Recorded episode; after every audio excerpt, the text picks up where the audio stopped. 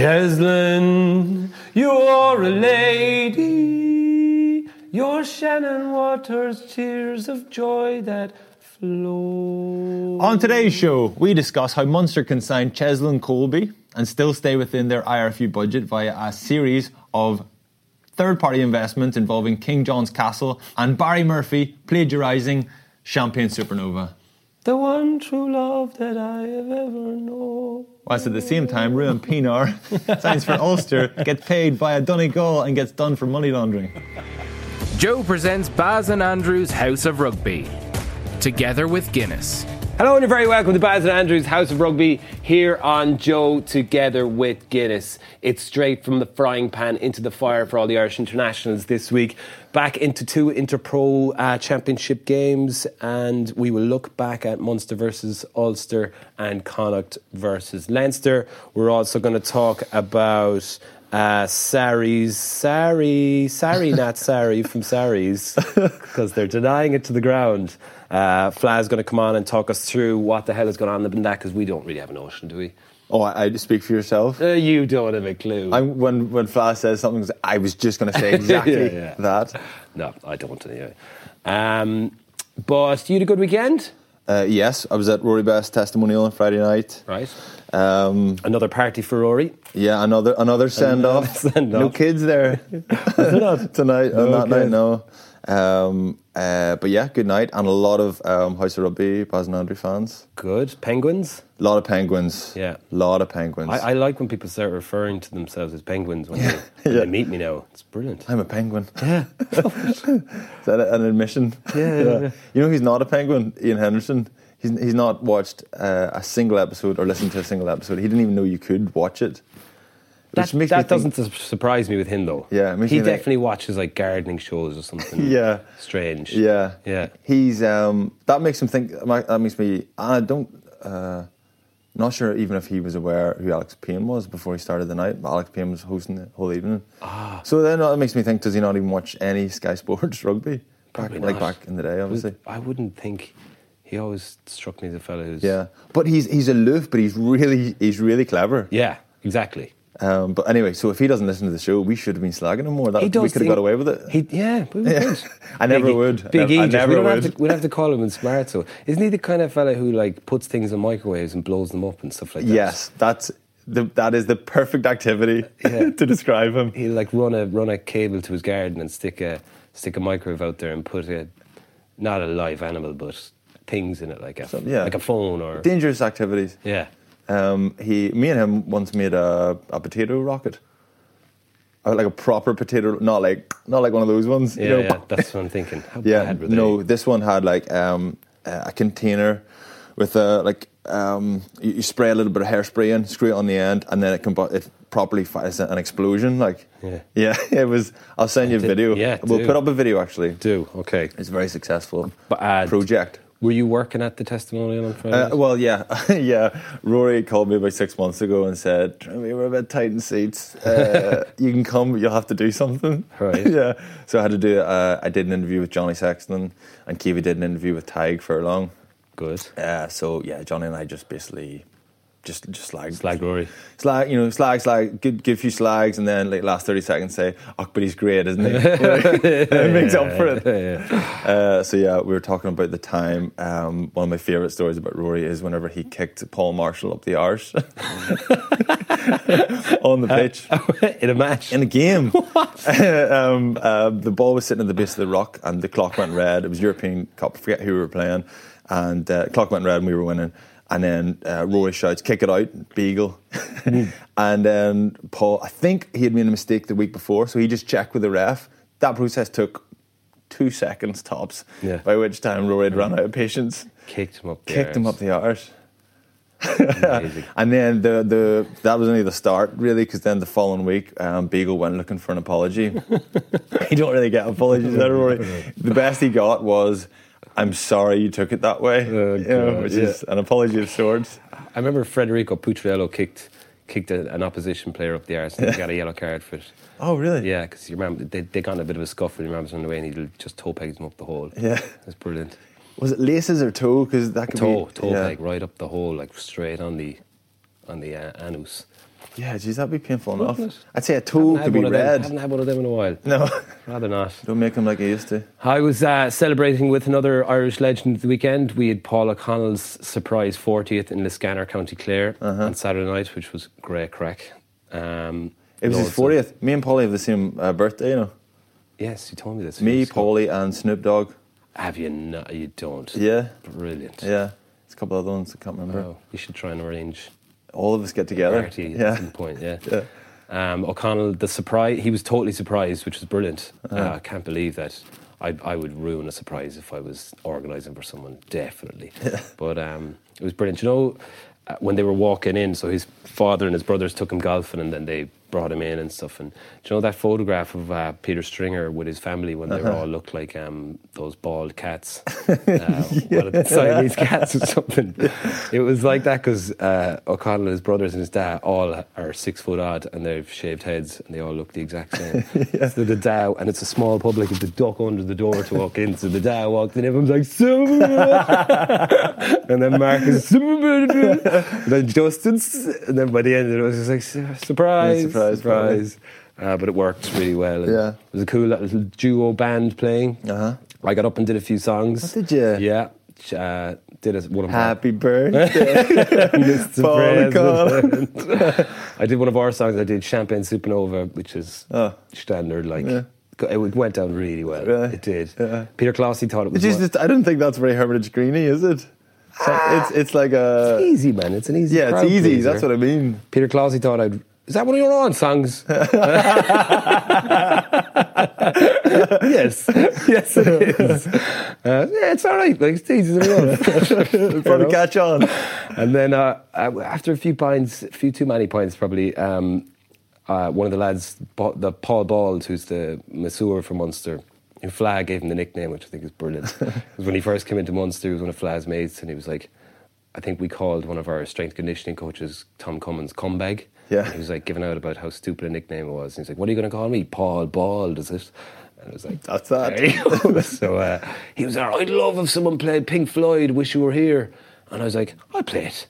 He's like, please. So I got up and played it, and I realised after like thirty it? seconds, I don't know that song. at all. Like, I know that first riff. that That was it. Sit down. And then everyone was like trying to sing it, and I was like, I just had to hand it over. It was a good crack. Yeah. yeah. It didn't. Ma- it didn't matter at that point, you know. Yeah, that's grand. Hopefully, I get invited to Polly's fiftieth. Yeah, and- and Snoop Dogg. Yeah. Um, right, let's crack into a bit of juicy Guinness Pro 14 action. We get Jerry Flannery out here uh, to discuss Munster vs Ulster, Connacht Leinster, and Sarries Not Sarries. You're listening to Baz and Andrew's House of Rugby on Joe, together with Guinness. Okay, welcome to the couch, Jerry Flannery. Uh, Fla, good weekend. Yeah. Uh, I was with you Saturday night, obviously. Uh, it was good. good crack. Fla ate a lot of pizza. Not like you. Yeah. I had a bit of a binge. Oh, I was very hungry, but it was excellent. very unlike you. does like his food. Uh, we watched the Munster Ulster match in a little pub in Liscannor, and we had a bottle of wine and some steaks, and uh, it was very enjoyable. Especially that Andrew Conway tried to beat Ulster in the last ten minutes. Um, pretty exceptional. Were you working for it, or were you, were you watching it? no, I just watched it at home. Yeah.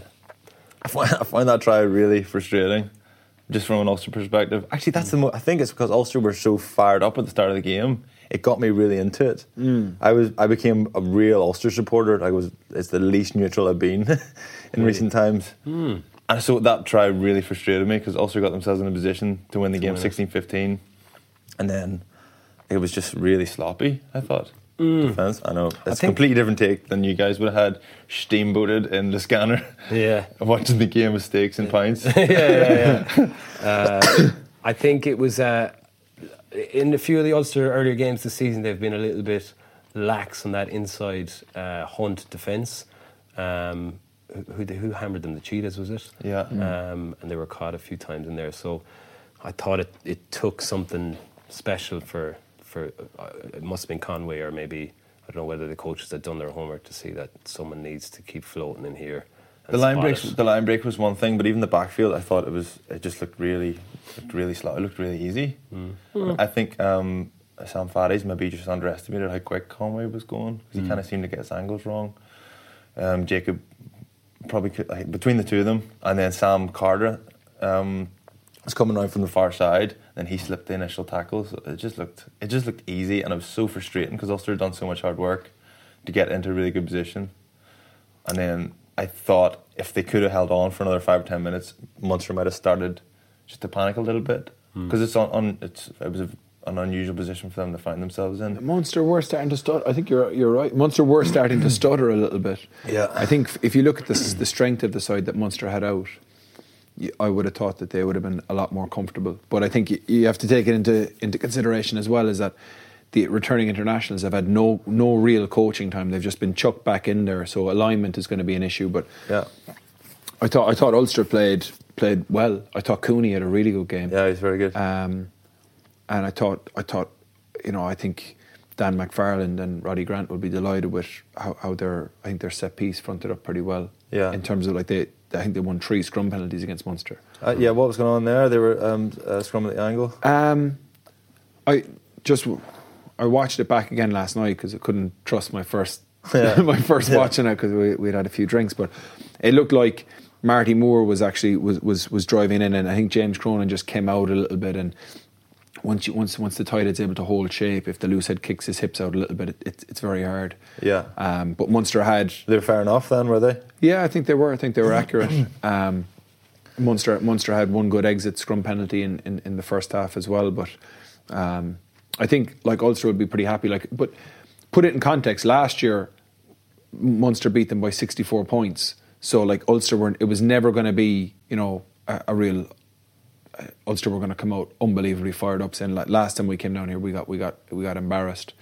So um, There was a lot. Of, there was a few things early on that happened that I think set a tone for Ulster.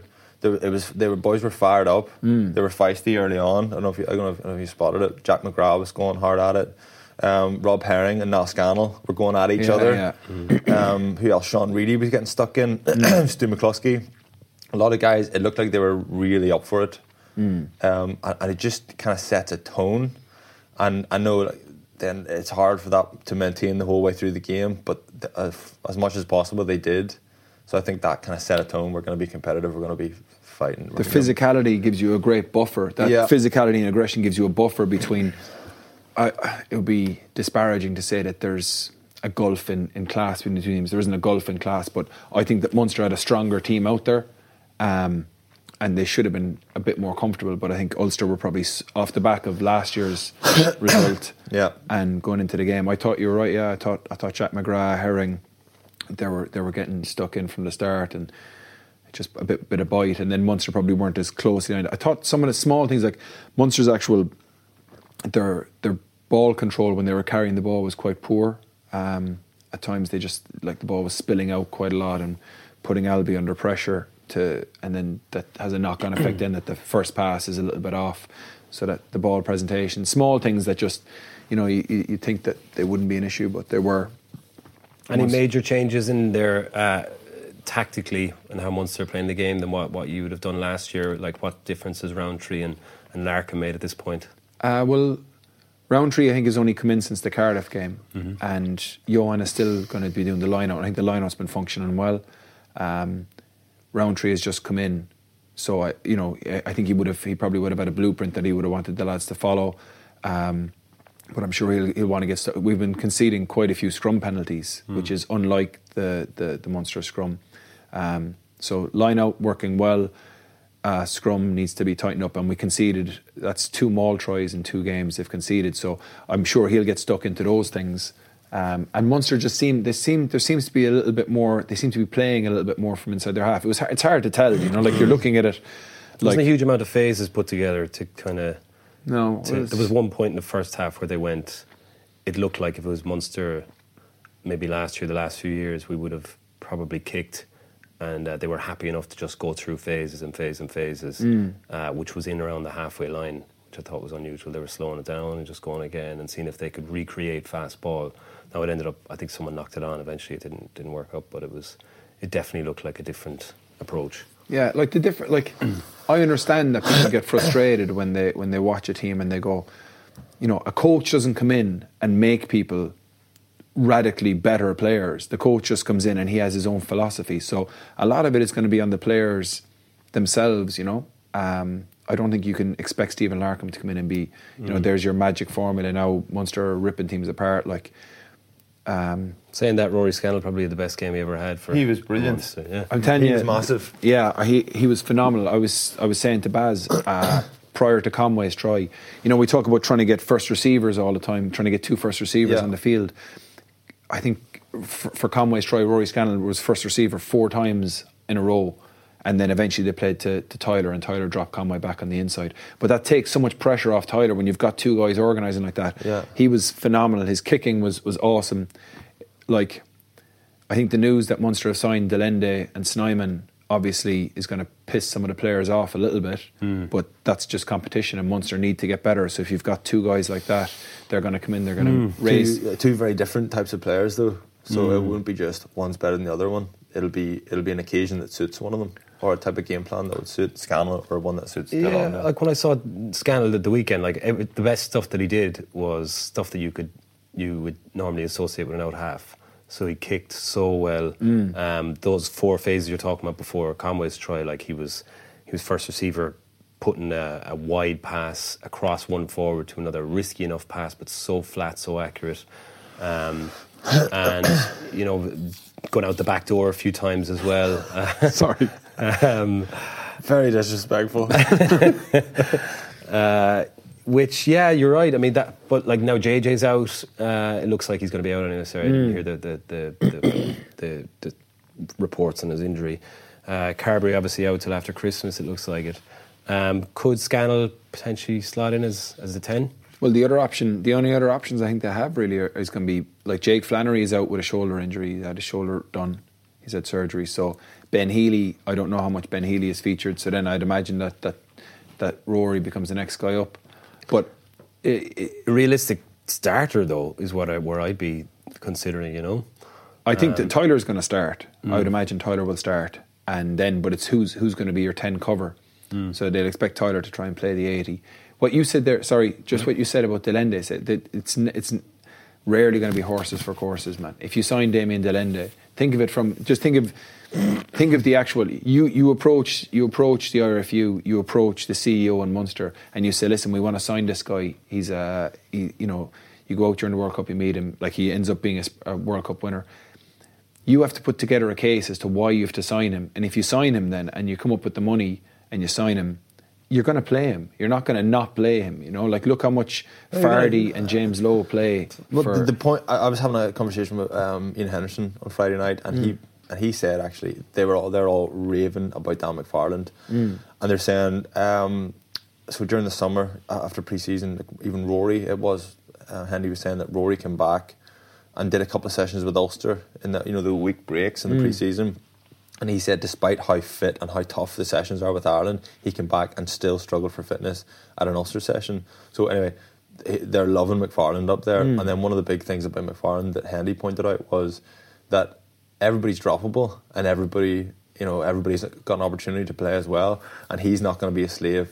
I don't know if it's just being told or if certainly he feels like the culture is such that guys can get opportunities and there's not going to be guys like de Allende who come in and definitely get a start. I think all those positions are up for grabs at Ulster. I think that's a big strength. yeah, yeah, yeah. and surely, accurate. surely Van Graan's going to be the same. If de Allende doesn't play well and Scannell Oh, plays yeah, as well yeah, as he did, yeah. there's no way. Like you can't do. You can't just. I know, because but- someone's more valuable, more expensive. It, Well, listen, you're. I, No, no, I'm, I know you're you're right. Like, and and I'm no doubt if if Rory is playing best at twelve, he'll get picked ahead of de Allende. But my the point is is that as a coach, when you sign that guy, you've identified that hmm. he is going to make you better. So why would you're- they have been allowed to sign him if? Well, uh, Munster, like I think they've got Arno Botha, Alby, Alby Mathewson is going to be re- is is his contract is not going to be renewed. Hmm. So then they've got Arno Botha, and after that, like they haven't got a huge amount of foreign players. Like Twelve, as in twelves, they've got a, you know. yeah, well, like you've you've got got? you've got Dan Goggin, Yeah. you've got Sammy Arnold, you've got Rory, hmm. uh, Tyler can play twelve as well, but like Munster aren't. Munster keep and being a semi-final team because th- there's obvious it's it's for a reason. Like we're we're lacking quality somewhere. I'm not mm. saying it's the twelve, but across the board, Munster are lacking quality. Munster have four regular international starters. Mm. You've CJ and Pete. you have Conor Murray, and you have Earlsey. And if you look at the teams that win the European Cup, they have nine regular, eight to nine regular international starters. So that's like they have twice as many of those, say, premium players at international level. Like Leinster would have nine players, eight, nine players who'd start for Ireland. Uh, Sarries would have eight, nine players who'd be playing regular starters. Like you've got guys like like Conway's in the form of his life, but he's not a regular starter for, for, for Ireland. John Ryan, you know, he, he has to work really hard to get into the Irish squad. Um, you know, J- Jean Kleyn didn't play regularly, and the difference is that from a financial point of view, when you've eight to, when you've eight to nine guys who are starting for the Irish team, it, it, it has a compounding effect because then the RFU start looking at them and start saying, let's put these guys on national contracts. So then you don't even pay, you get those players for free. Mm-hmm. So now you have a bigger, that's where Leinster are.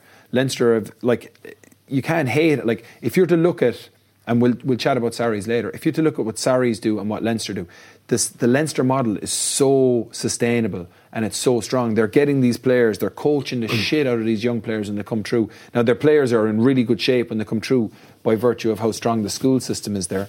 And then Leinster have like a lot of really, really top class players on national contracts, which frees up a lot of money then to go and bring in a James Lowe, a Gibson Park, bring in a Scott Fardy, and, and supplement that when, when the internationals are away, that they have a, strong, a pretty strong base there and they just they have experience in there and then they bring in these young players and those young players don't cost a lot of money. So that's Leinster do it really really well. Um, the the trick is is that like you can't just say to Munster Ulster and Connacht just replicate what Leinster are doing because the Munster Ulster and Connacht academies don't have the same player pool, they don't have the same resources, so they have to try and do things a little bit differently. They have to try and innovate. If you just try and do the same thing, the infrastructure in Irish rugby is always going to lend itself to being Leinster. You know, uh, Leinster will come out on top. Yeah, but I think as well as Scannell played at the weekend, um, you you look at a backline of Munster with Murray, Carbery, um, de Allende, Farrell, Earls, Conway, yeah, the question is, you, Healy, you- Healy went well. Hay- yeah, H- Haley, I, I wanted to ask your opinion. Like Mike Haley, man, is he, he has massive high moments. You know, like I think he, where he's just got to work to is he's got to el- eliminate some of the real lows. Like he'll, you know, he'll do Drop he'll- pass from that- Yeah, that- that yeah, pass that drop Tyler pass. yeah. And he like he was man in the match against the Ospreys, and he did some fantastic stuff. But then he would have like like Stone just just cold dropped the ball. Hmm. And if he can, he needs to work those things out of his game. I think he's like chatting to him like he was. He's so much talent. He was thrown in. He was playing. I think he could have been playing Premiership rugby at like 17, or he was up with training with Sale. Hmm. You know, he'd be quite cheap up there, thrown straight in. There isn't the, probably the amount of development time around that. Like so, he's got to develop. And I think he's, as far as I know, he is. He's really focusing on developing good habits around improving his game. Because if he can round his game, like he's, he could be a serious player. But there is, there is good scope. Like whether, Yeah. whether Conway wants to focus on being a 15, because I think that, like that, realistically, that position is probably, mm. you know, there's probably a, it's an easier way to get into the Irish team at the moment if you're comparing between Stockdale and Earls on both those wings. Like Earls Yeah. is still as good as he's ever been. He's been phenomenal. Stockdale's only going to keep getting better. And then you've got like Rob. Rob is probably at the latter stages of his career. So hmm. I wouldn't discount Rob, but I think Conway, Conway's energy and the intensity that he brings to everything is quality. yeah. I think I'd, I'd love to see him at a 15. Personally, Yeah, And looking it at never, Oscar, it never ends up as straightforward though. I remember there was pre-seasons in the past whenever you'd be going, geez, if everybody stays fit, who's going to play this position who's going to play that mm. position? So you're looking at Scannell, Farrell, and de Allende. Mm. One of them will have a knock. There'll be a rotation. yeah. So, Like it'll never end up one purely gets ahead of the other by all three of them being fit and you seeing mm. who the best two centres are. You may, but not. It won't happen that often. The, the rea- like, but Reality if you, is, you'll, you'll, they'll, all, all three of them will get a lot of game time.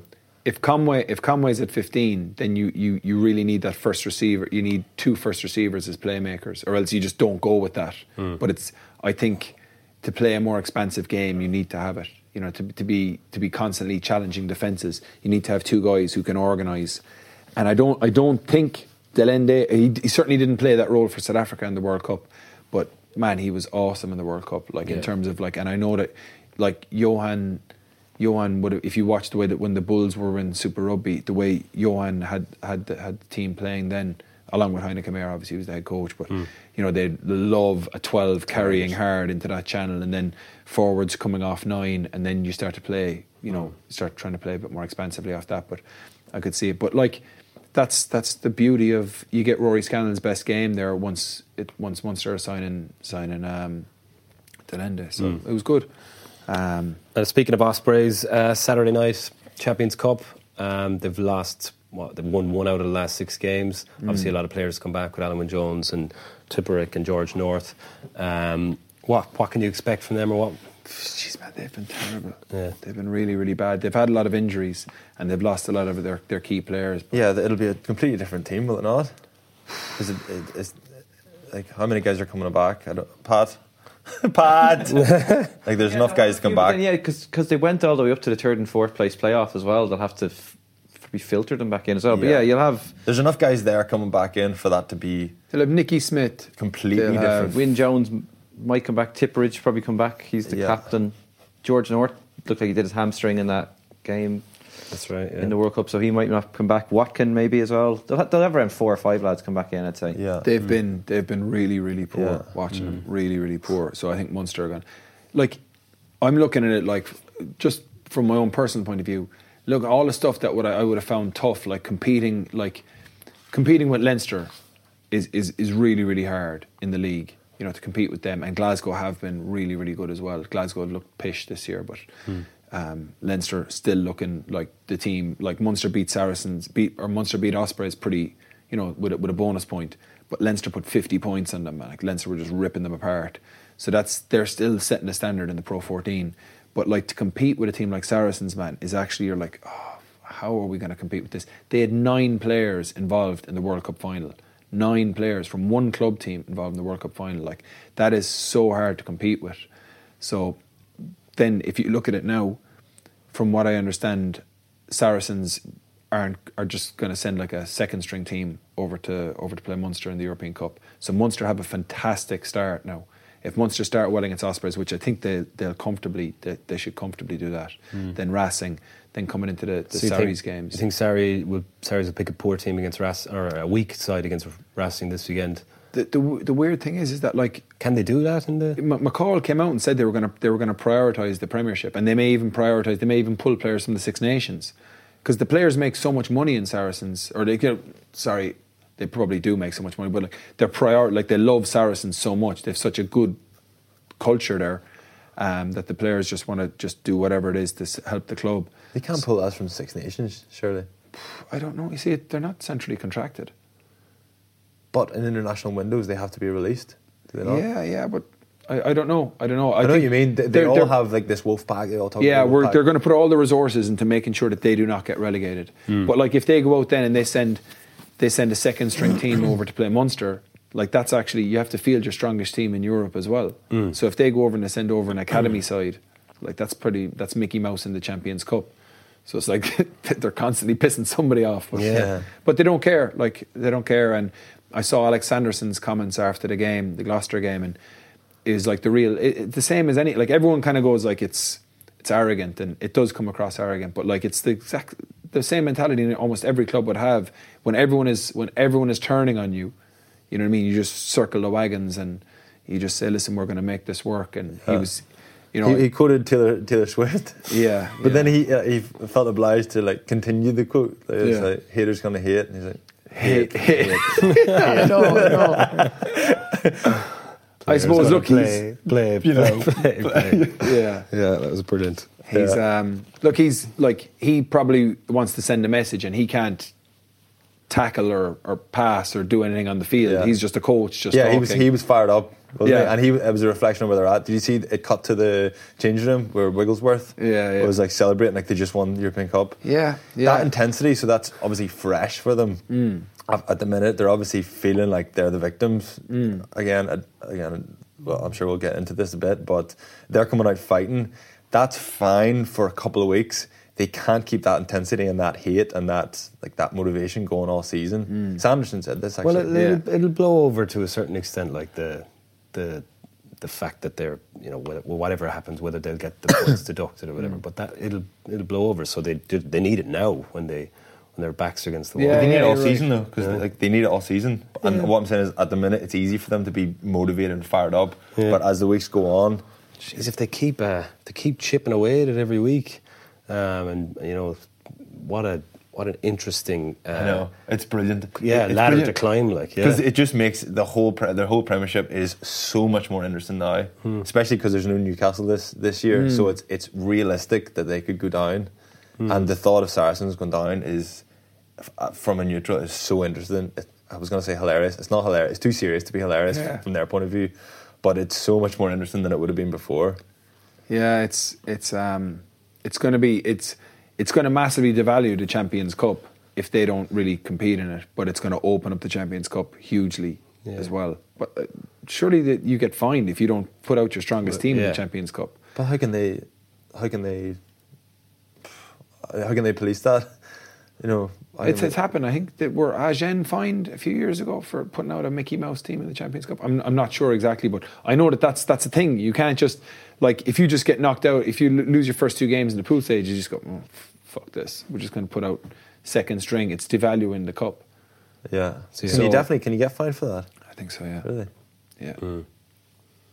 We need some sort of stato to tell us that. Ah, yeah. yeah there you go. There you go. Yeah. Um, but it's yeah, it's going to open it up, and I think it I think it opens up the, the Champions Cup then massively for for for the Irish provinces for So- Munster and For you as a coach, then, uh, looking back to obviously Saracens have beaten you uh, a few times over the last few years Mm. and gone on to win the, the cup. Is that very frustrating for you to think that they were essentially cheating, like for you know winning the Premiership allowed them to get into the Champions Cup, Uh, um, having those players obviously.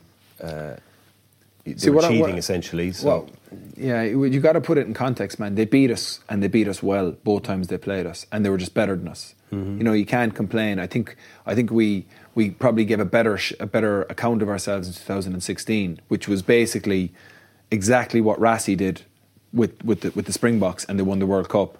We tried to do the exact same thing that first year with Munster, and we got so we got to a European semi, and we got to the, the final of the Pro 14, but we just So, but they wouldn't have. They are not. I'm not saying they wouldn't have, but they beat you and they beat you well. Hmm. But if they hadn't have been operating the way they were, then the argument is they might not have had a Farrell or a They- yeah, Vunipola, yeah, or yeah. they might not have had like two or three influential players, and then they might not have beaten you. It's Yeah, yeah. were you, were you aware of this? Were you aware of it at the time, like over the last few years? You kind of look at them going, they're cheating.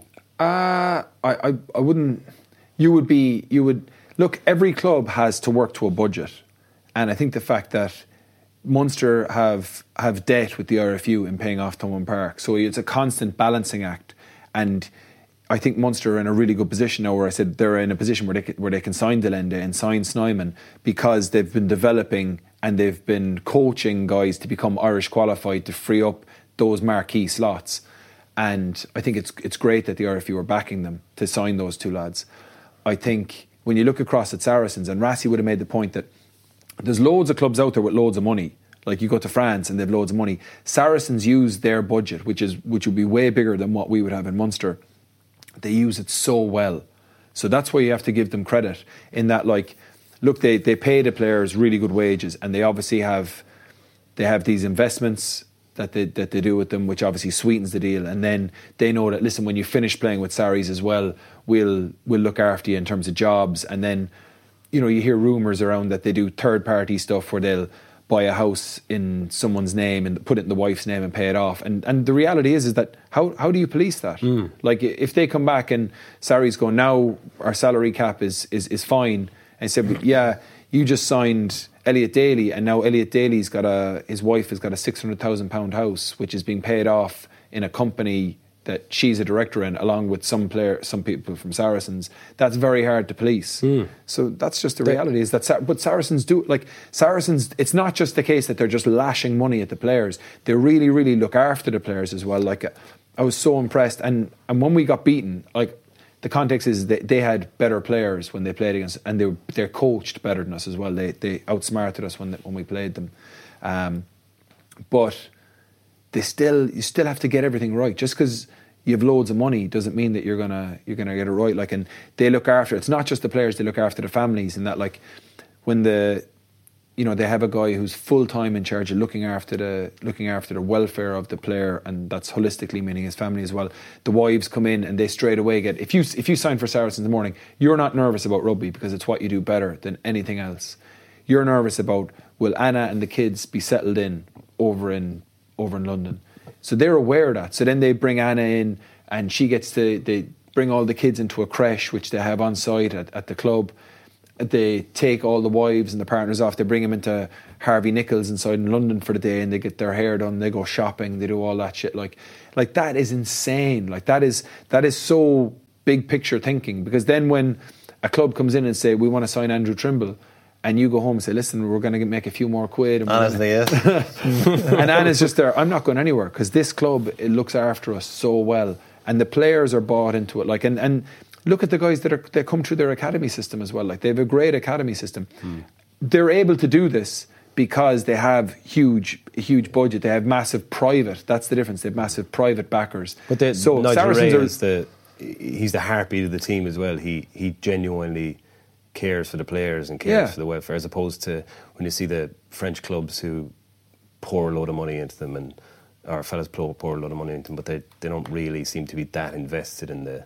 in the yeah, it's it's a much like taking the Saracens model. You could apply it in other clubs. You just can't apply it to the same level. What would be interesting is that if Saracens didn't have the money to give players jobs after they finished playing with Saracens, if they didn't have those connections, if Saracens didn't have the money to be, you know, buying a house for you as well as your contract through your wife. Or, or you know, if they were if they weren't being able to look after the players so incredibly well, would they still have the same buy-in? I think I think that they're they'll have as much buy-in as other clubs. Hmm. If you even if you took some of those things away because of how they look after the players, and they've just got a really really good mentality. And they're like you look at Sanderson coming out like and just saying, listen, it's the it's us against the world now, and they're all in it. And I I think they're going to have it's it comes down to a it brings up this really interesting interesting issue of like who's looking after rugby in the long term? Like who is looking at like when you bring in when when you get multi really really wealthy guys who come in and they buy a club and they inject money into the club and they bring it to life like what like what have happened in Exeter or what Nigel Ray has done with Saracens that's pretty phenomenal. But there's got to be a balancing act where because they'll drive player wa- player wages up because they're not they're not I don't know how much sustainability is on their the sustainability of the game is going to be on their agenda. They're looking at they want they want this new thing that they have in their life. They want this rugby club. They want it to win and they want to see success. They want to get the best players in. Um, But and they want to see things done in meritocracy in terms of like when they saw Champions Cup and there was no real, you, you, you know, a certain amount of Irish teams qualified automatically, a certain amount of Italian teams. They're like, well, I'm pouring all my money into into this club here in England. I want to see that the other clubs have to work as hard as as I do, you know, just because they're Yeah, yeah. funded by the, by their home unions. No, there's it, it's in a lot of ways. All the stuff you're talking about is really admirable. Like I think I was generally the, the Saracens brand for a long time, and thi- this is definitely going to damage that. Um, and but even kind of so you're saying Nigel Ray is really concerned about uh, Saracens. That's his big investment. That's his Yeah. baby, and he loves it. And he invests, and it's different to him just pouring money in, as you're saying, to the French guys, uh, which is admirable. And he's created a, a really uh, amazing environment, and what they've achieved is amazing.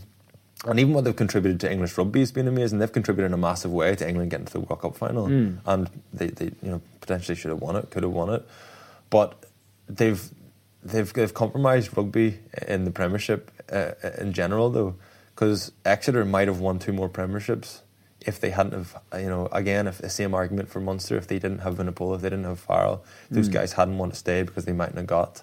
We'd have won the European Cup, and I would definitely not be sitting here. With. My life would be very different. Felix would be sitting here with us. but you know, and it's just, and I just heard a, a few other guys talking about there, there could be civil cases about loss of earnings for Exeter, for example, because you know they've maybe lost sponsorship or I need to get my I need to get a solicitor man and send a few letters into Sarries man. Look look look what my life has become. Man. yeah, yeah. You'd have a great case. We could be witnesses for you. Yeah, yeah. So look, we are. Really like, is bad behind the scenes as well. the- yeah, so you're you know what I mean? There's like there's so much going on, and and it's not even come out yet. So none of us know the extent of what's going on, or even the details of what's going on. So we can't be, we genuinely can't be too opinionated. Hmm. But there are guys who are opinionated, they felt like they've lost out because because the, they're it's it's not been a level playing field. It's not. It's not. But they've.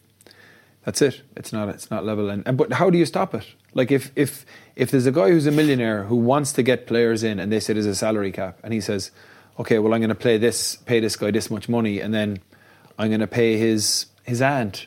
I'm going to pay your aunt X amount of money. But- in, Aunt Janet from the Easter Islands. and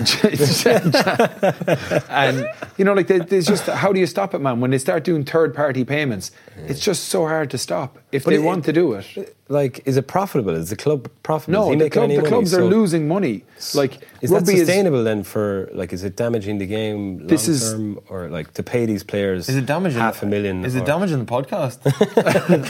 Are we in trouble? I I think I think that the, the, the point I was getting to is it's great to have people who, who are passionate about like Nigel Ray coming in, uh, coming in with his claws, and uh, and and look, j- developing a club like Saracens that's great. There needs to be a balance between. You need to keep looking after the long-term view of the game as well. That's why a salary cap is there to try and create a bit of a level, level, level playing field and try and make it things reasonably sustain, sustainable. If you look at it in Ireland, because all of the clubs are pretty much run by the RFU, the RFU will be looking at the long-term future of the game. So they want to grow the game. They want some of the Italians team to be. They want to get Italy participating in the Champions Cup. They want to try and you know there has to be a level of meritocracy as to how they get in there. But they're trying to grow the game. Otherwise, it would just be the teams that have the most money are going to get the best players, and then the, if anyone that tries to compete with them that doesn't have those if if Worcester suddenly decide they're going to just throw millions at it, and Leicester are here, and Leicester are run as a traditional club, and let's say Leicester are ahead of where Worcester are, and Worcester just start massively inflating the salaries for players, and all the players go to Worcester, and then Leicester try to compete with that, but they're just running the club and they're making a loss, a loss, a loss, but it's actually killing the club. Whereas Worcester's if the guy who's backing Worcester says, "Look, I don't mind. I'll I'll I'll throw thirty million at it over the next three years," but say, for instance, then he gets tired of it, and he goes, uh, "I'm sick of this. I'm sick of losing money with this rugby hobby thing." Then that's when the game becomes in trouble because he steps away. Yet the club might just fall apart. Then, so I presume that's what happens in France a fair bit. Like, I think yeah, to a degree, but it's it's getting a balancing act where you're trying to make sure like. Otherwise, that's why they have like that that JIFF rule now, where you have to have a certain amount of your players in the squad in France in the top 14 have to have come through the academy, Hmm. to have to come through the French academy system. Because otherwise, you just come in and you say, "I've got loads of money. I'm going to sign these best international players in the world," and then the French national team, like, doesn't Hmm. you know it, it struggles. So there has to be a there has to be a little bit of a little bit of friction, a little bit of tension between between the governance of the game, making sure that the game is sustainable, making sure that you're developing the game in, in probably you know the weaker weaker countries, and then you know that you're that it's I suppose that there's a you know that someone who comes in and puts money into the game can see listen I'm I, I can compete here, hmm. but it's it's it's not going to get solved, and the reality is I, I can't I can't see how Saracens are are Saracens will find a way out of this for sure. Hmm. They'll just they won't yeah, they seem to, to. be pretty confident anyway Yeah. that they're they're they've not done nothing wrong. Um, they're adamant that they're within the rules. Everything that, like as you said, how can you govern them given? they're, they're, they're, they're blatantly have broken the rules. Yeah. Blatantly broken the rules, and but, they're but just they haven't defined what.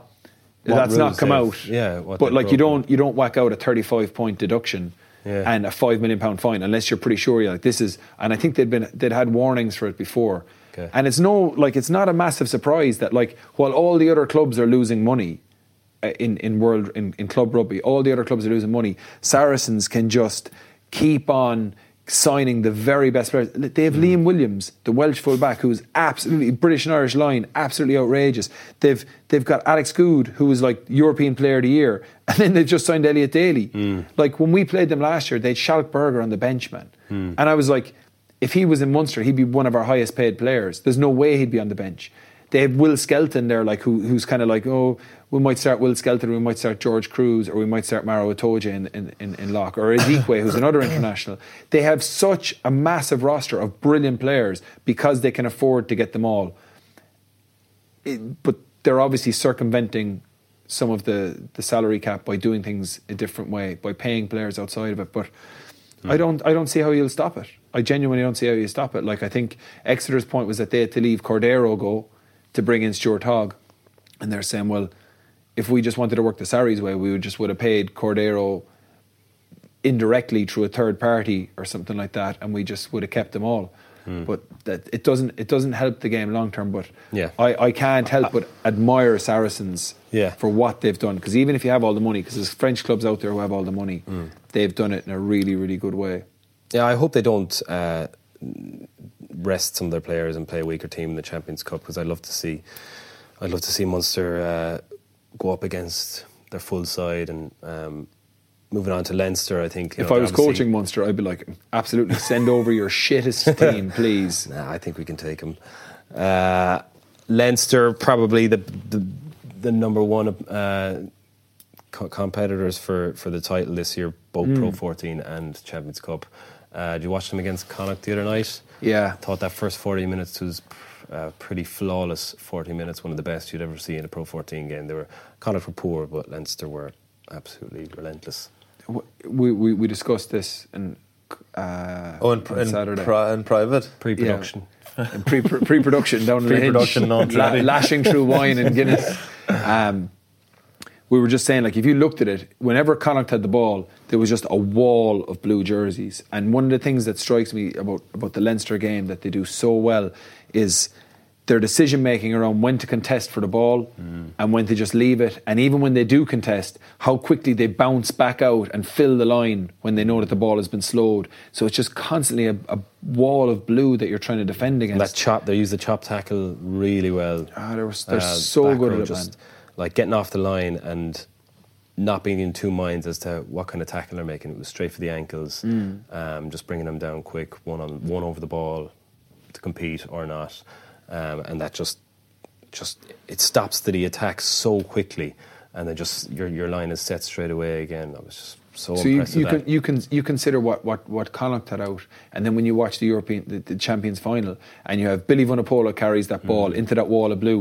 Next minute, that wall of blue just loses three players straight Mm. away, and the whole wall starts going backwards because Billy Vunipola makes three four meters, and then they've got fast ball, and then that's next one is Mako Vunipola or Maro Itoje or George, or George Kruis or it's so hard to May- defend. Maybe though the, with the chop tackle, like that's something I don't think Leinster. It was the first time I'd really noticed it. I don't know if they used it as much last year. Maybe that's something they've id- identified that they need to put this into practice now if they're going to come up against Saracens again or come up against you know the bigger sides. That Yeah. they're going to have to stop that at source. Can't straight run away. without their legs. Yeah. Is that what they always? The bigger they are, the harder they fall. All the old cliches. Yeah, e- everyone spoke about Ro- like Ronan Kelleher looks like he's like he's he's really like he's he's he's, he's been a standout performer for them. Yeah. I think Max Deegan Six tries well. in five games. But I think Max I, I really think Max Deegan is is is quality as well. Hmm. They've been saying that about him for a couple of years, though. Yeah, and, and I'm the same as you. When you when you see, when you see it and you watch, you don't see it straight away. You start going, oh. but he's he's there's, there's little little subtleties to his game. Like Yeah. he, you know, obviously for the I think it was was it for Leinster's first try, he had that deep clean and that that opened up the slot for for Kelleher to get through on the switch with uh, with McGrath. But like little things, I've just watched him against against in the I think it was the Ospreys game or the Edinburgh game, just looking to get his hands free with little, little offloads, li- little subtleties to his game that I think, and he's still physically developing. He's still got a good bit to go. I think he, I think between himself and Kelleher, they've got re- two really really quality prospects there. Um, is, um, what back rows uh, Leinster are going to get back into the squad for this weekend? And then a couple of those young fellas are going to miss out? Or Van der Flier, will he be back? Yeah. Or will they give him a break? I'm not sure. Ruddock was Ruddock. Ruddock, well Ruddock, feature, on, yeah. Ruddock featured. Coleman's Um, obviously going to be out for another while. I wonder Yeah. how much further Leavy is going to be, man. Leavy is He's Leavy not, He's a while, not yeah. till next next season. I don't think, man. Maybe Really? Yeah. I was I, I, I was I met him. I was doing a, a gig with him the morning of the Japanese game. Yeah. And he said he was coming along pretty well. Like it, mon- or Ireland missed him hugely, hugely. yeah. But um, they just even the 15 that Hugo Keenan, he didn't really stand out now at the weekend, but he looks like a really good player as well. And Jimmy O'Brien, that, that 13. Brilliant player. yeah. Just keep producing these players. They've got O'Brien the model. 13, yeah. the model that they have is is phenomenal. You know, It looked like if you, if you took each player uh, and you at the weekend and you said these are the six things I want you to do in your position. You got to Mm. nail these. It looked like they that's that's what they were. That's what they were about. It was just this well-oiled machine that every cog in it was was doing its job perfectly, completely understood what they were doing, and uh, that's so. Imp- even Joe Tomane, who hasn't been hugely impressive for them over the last year, this, they had him in twelve, and he was just carrying really strong, running really hard lines, and you, you couldn't take your eye off him if you were a defender, and then they were going out the back of him the odd time, and it was just like so relentless. Um, that yeah, they just the understanding there seems to be um, pretty sharp and yeah, as you said, Scott Fardy and, and James Lowe, then that experience and you know, Toner. it's- it's Toner, yeah. They've uh, yeah, they've got. I think if you look at the Connacht side, like Carty showed his his ability to win the moment, like that his his crossfield for for Fitzgerald was ridiculous. absolute class. And, and Was that Pox or was that? No, I think that's that's meant, man. You look He's done that. He's done that a few times. That we kind of around the corner. un- unorthodox, kind of like Yeah. almost like you remember when you used to watch uh, Serie A, Italian ninety, or Serie, like the Italian goalkeepers, the way they used to kick the ball. they used to kick the ball and kind of volley it sideways. And Stephen Fitz it was a brilliant, brilliant finish from Stephen Fitzgerald as well. He was in Munster for a good few years when I was there. Um, he's got Yeah. a turn up head. He's got a really big head. Yeah. but like he. You know he's. I just wanted to bring great, up. I just wanted to bring up to call it turn up head. Yeah, you, you mixed it in nicely with the serious point. You know, he's got a turnip head. but- Great try. yeah, he's he, he's he reminds me of Mike Haley in terms of like can massive high moments. You know, really capable of like winning the moment. but he's got a turnip head. Yeah, look, he's it's, in terms of having a root vegetable as part of your anatomy. He's he's he's managed really well Yeah. to get to to get to where he has. Um, but like it's good to enjoyable seeing players that you would have worked with, particularly younger lads, getting game time and flourishing. And I'm sure with Nigel Carolan and Andy Friend, he's going to keep getting better and better and better. Um, but uh, Connacht looked like they they are they are a good few players short with what they what they showed there at the weekend, particularly like losing Bealham early doors. um, I think like not having Dillane or Quinn Roux, Thornby as Thornbury as well. That they're they're big losses for them because they give a bit of bit of ballast to their pack. Um, I love that word ballast. Um, but I think like Farrell in the centre is is is, is a really good player. Adeolokun is starting to look. Starting to, he's, he's yeah, he to look looks like he looked a few years back that season when he was on fire when they won the league. Yeah, and then yeah, but, the, but getting Bundee back in the field, um, I think Caolin Blade is a decent player as well. Uh, he's busy, but they, they are they are short a few players. They are short a few. Yeah. So but take nothing away from Leinster. Um, heading into play Treviso this weekend in the RDS. Did Johnny allude to whether he'd uh, be featuring? in that, No, or- we weren't talking on any rugby really. He was just he spent the whole night slagging me for being a journalist. I think because you've rattled him in a couple of press conferences, Pat, that he knows that we're associated with you. yeah. So it doesn't doesn't reflect great on. Pat, Pat goes after him all the time. yeah. it could be worse. It could be Jacob Stockdale getting blamed for, for fucking absolutely everything. We're like, oh well, Jacob Stockdale's only going to be on the wing for the next twenty years for Ireland, and he's going to hate us. Would you like to come on the show, Jacob? Um, but yeah, no, I don't know if Johnny's going to be. I don't know if he's Yeah, fit or not. We I'm sure, he'd, at all. I'm sure he'd be mad to get straight back into it, wouldn't he? Yeah. He what he said. See what he said uh, when he just he's actually hit the nail on the head so clearly when he said, "I know the way this is going to work." Before I think he said it before the World Cup. He said, "You're going to say that we're all going to be too old and they need to get rid of us after the World Cup." I can see it happening already. It's just a cycle. It's just a cycle in the media where they just come along and say, "Yeah, they're too old. They have to go." Like and. That's that's actually the reality. He just Yeah. sees it as it is Hmm. and just said it like so. He, I think he just hates he hates the media in general. I don't, you know, he didn't say this, but I just get the impression he he never opens up. Actually, there's very few guys can get him to, to open up and hmm. share, and he just kind of puts the puts a barrier up. He's like, I don't need this. Yeah, well, look, there's, there's there's two ways of looking at it. They're like, you need the media to to give you know to give some attention to the game, Yeah, to, to boost to the make to make yeah. characters out of some of the players, and and then the players then when the media when they do interviews and people get get a feel for the players, um, they start going, oh, I like that character, and then that player then gets a deal with you know gets an endorsement deal or something like that. So there's a, is a it's a it's a game. But I can understand, like when the players are putting absolutely everything into it, Yeah. and then someone make ill-informed comments or anything like that, you just go fuck these guys. Yeah, I think it's more 100%. likely for a player to get tripped up by by opening up and being um, kind of presenting more of their their personality Mm. and relaxing more and being more themselves. They're more like likely to get tripped up and regret saying something than to get um, to end up being like James Lowe and being lauded and getting Yeah. commercial agreements. I just think there is the opportunity for that, but I think most players are risk averse and they just want to get through it and let their rugby do the talking. You know what? I, I, I'm not sure if I if if I had this. I remember I was talking about this with somebody else. I'm not sure whether it was on the House of Rugby in the UK or not. But if you look at the way the the a lot of the, the guys from the English team look at Joe Marler, what a character he is. He was on John Ross on It's unbelievable. He was brilliant. But like you look at all those guys, Haskell and all. I remember when I played against them, we used to be like, how are they so out there in the media? How are they so? But they're competing with professional football.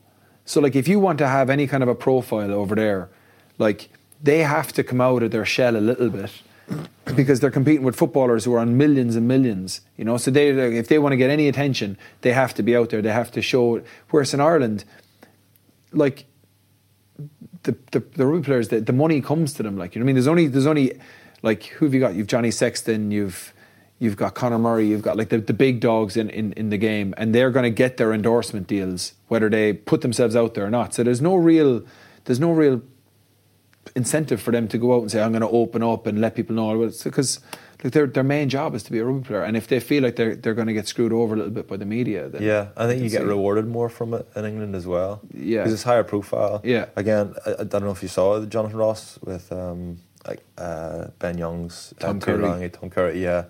And um, Marler was just holding court. Yeah. he was brilliant. And he looked ridiculous. He was wearing shorts, and it. hiking boots, Boots. and like high socks.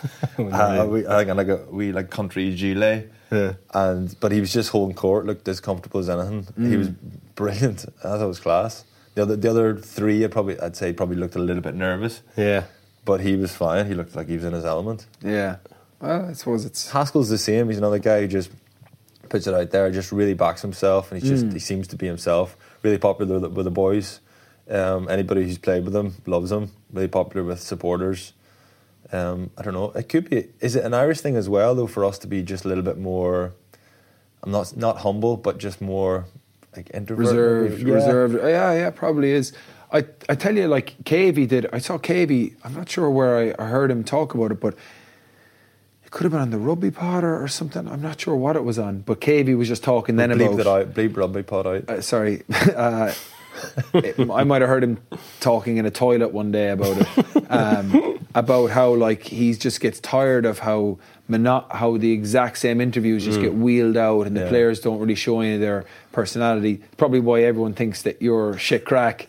Cause, and now we're, we're trying to change that, like, because you're like, so Andrew, what about this weekend? And you'd be like, oh, well, hopefully this weekend goes okay. It'll be a big game. We certainly expect them to be physical. And they go, oh, God, that guy's such a crack. And now we're trying to change, trying to change that, that, that view of you. But him- he was talking about it, but like, Are people that come up saying that to you a lot? Like, you're, you're way more, jeez, you're way more cracked than I thought you'd be. I can't believe you're actually interesting.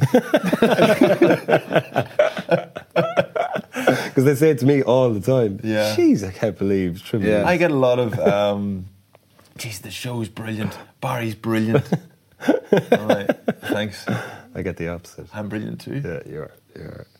And flies. Of course. Of course. um, yeah, it's interesting, but I, I don't. I think if there's no if there's no incentive for the players to be out there, the funny thing is, is that like when you think of all the squads that you played and you've got some lads who are just unbelievable. Like they could be stand-up comedians. Like Dave Kilcoyne, man, is absolutely hilarious, man, and people probably don't know that about him. Do you know what I mean? They Yeah. just don't know that about him. Whereas he's like he's gold. Like Zebo is really really funny as well. I think people, People know that about Zeeb now, don't they? Zebo's constantly like, can I do another Paddy Power video or something like that? But but he, like Zebo is a real character as well, and I suppose Zeebs puts himself out there because he wants people to know that about him.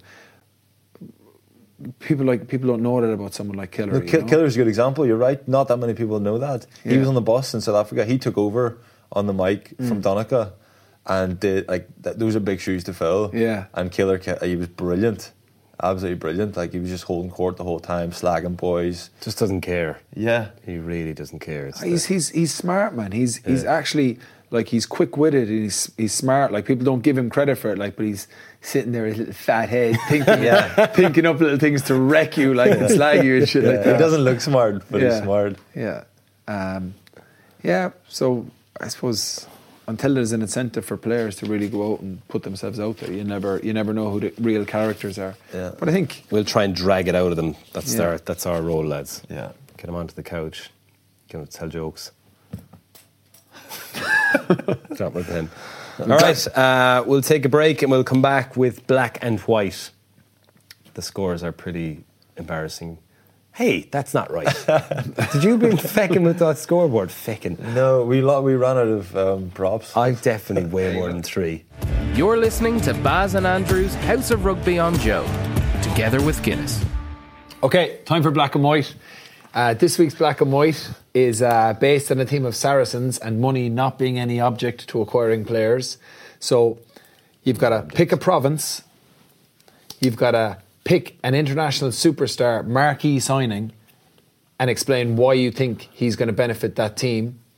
And then this is the kicker you've got to put together a package for that player, a remuneration package uh, with benefits and details that, so that won't raise any alarm bells in the, R- in the, R- in the RFU. Okay? Fine. Yeah, Okay, so five, fivefold. yeah, so it's pick the province, pick the international superstar you're going to sign, tell me why you're signing him, and then you've got to put together the details of his package and how you're going to circumvent mm-hmm. any alarm bells with the RFU going. You can't pay that guy that much money. Okay, Do you think you can do it in 60 seconds? I'll try. Could, Okay. could, could need to push it out. You, you, oh, we don't have to put so much of a time limit on it because Yeah. there's a couple of stages to it. Okay, Yeah. Baz, Yeah, I got it. you go first. So, give me the province. Munster. Oh, standard. Would you believe it? I know it. I know it well, and, and Yeah. it's you know familiar. Okay, give me the Uh, player. Cheslin Kolbe. Oh, okay. I, I, that's I, Why? Because you. he's class. I have to ask the question. Why? Because he's class. Okay, class. Can you give me a little bit more? Because uh, I think we're probably lacking a little bit in back three. So uh, if we put Conway to 15 um, and we put him on the wing, I think it justifies us signing him. Okay. Okay. Okay.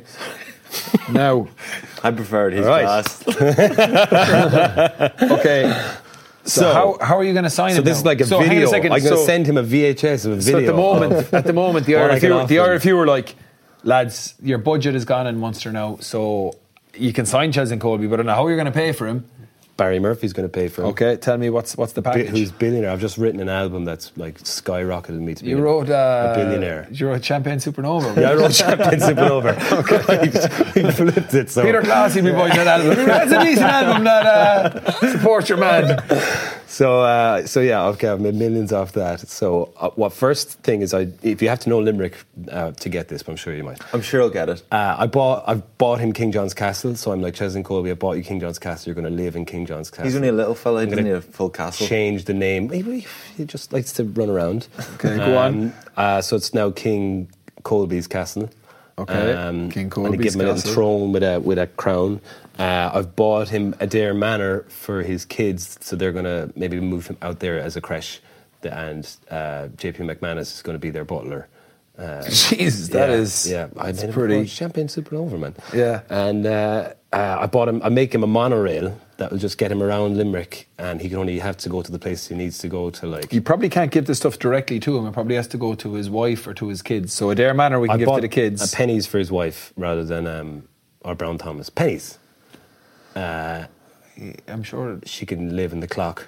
okay, okay, okay. like the Hunchback. Why? Why? If he's got King John's castle, why is his missus going to live in the clock? In I don't know. It just fell. I saw it and just said it. Okay, okay. Um, and uh, what else? That's enough. He can do it around. He can put like a biltong, Any features in King John's? uh, Starbucks. We're going to put a Starbucks, in, in King Kolbe's castle. in King, King Kolbe's castle. He can do what he wants with it, and uh, that's pretty class, isn't it? That's pretty impressive. He's going to have. Or I'm gonna uh, Limerick. Uh, You're a lady is the song for Limerick. That's Mm. our song. I don't know if if Coleraine has a song. Uh, Limerick, you're a lady, and I'm gonna get Beyonce to re-record it, and change the words, and it could be you're a lady, Oh, Kolbe, you're a lady. Wow. and Good finish. get her to release it, and then it will, and he and he gets all the rights. Because I'm good friends with Beyonce now, because I wrote Champions of Nova. Happy days. He finished Listen, very strong. Yeah, very that's strong. Okay, Trimby, team. Okay, right. So I have no uh, musical ability, so I wasn't able to. Um, I'm just talking about financing. Per- Hang on a second. Oh, sorry, sorry. Team. Ulster, Ulster, obviously. Ulster. Okay, predictable. Player. Um, Hello, Ruan, smacked arse face. uh, Ruan Pienaar. Ruan Pienaar. Okay.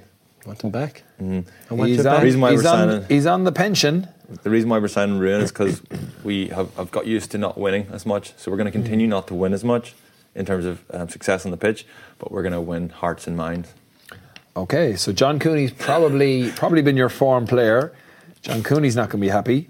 Still, I'd rather have hearts and minds than Cooney. Okay, Sorry, Cooney. hearts and minds. Minds. Yeah. Because Okay. you can't put a price on those. Yeah. Fair enough. I could. See, see, you can't. Okay, tell me what's his package going to be?